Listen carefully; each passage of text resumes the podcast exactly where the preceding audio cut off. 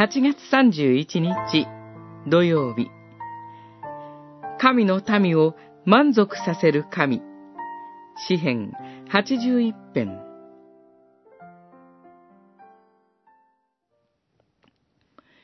主は民を最良の小麦で養ってくださる。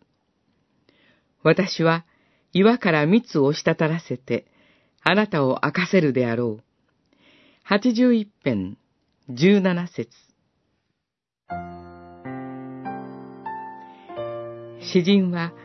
エジプトから救い出してくださった神を褒めたたえて歌っています。出エジプトの出来事は、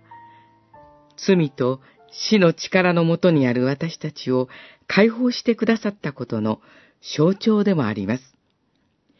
ローマの信徒への手紙、八章二節。九節の私の民よ、聞けとは、耳で聞くだけの意味ではなく、注意深く聞いて、聞いたことを心に受け入れ、行動に移すことまでを強調する言葉です。しかも、命令形で書かれているので、必ず神の御言葉を聞かなければなりません。しかし、メリバの水の事件は、イスラエルの民が神に不平不満を訴え続けて、全く恵みを受ける価値がないものであることを明らかにしました。神が試練を経験させる目的は、不従順なものを従順なご自身の民となさり、最良の小麦で飽き足りるほどに満足させるためです。この、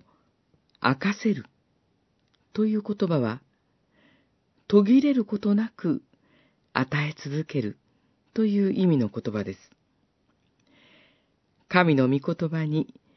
聞き従うのは簡単ではありませんが、私たちを選び、罪を許し、